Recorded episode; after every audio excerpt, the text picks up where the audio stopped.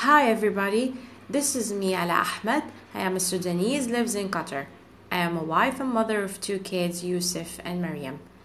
I am a TV presenter and founder of Mom Unity Care Initiative for mom's mental health and motivate potentials. This is my first podcast, so please join me on my new channel. Thank you.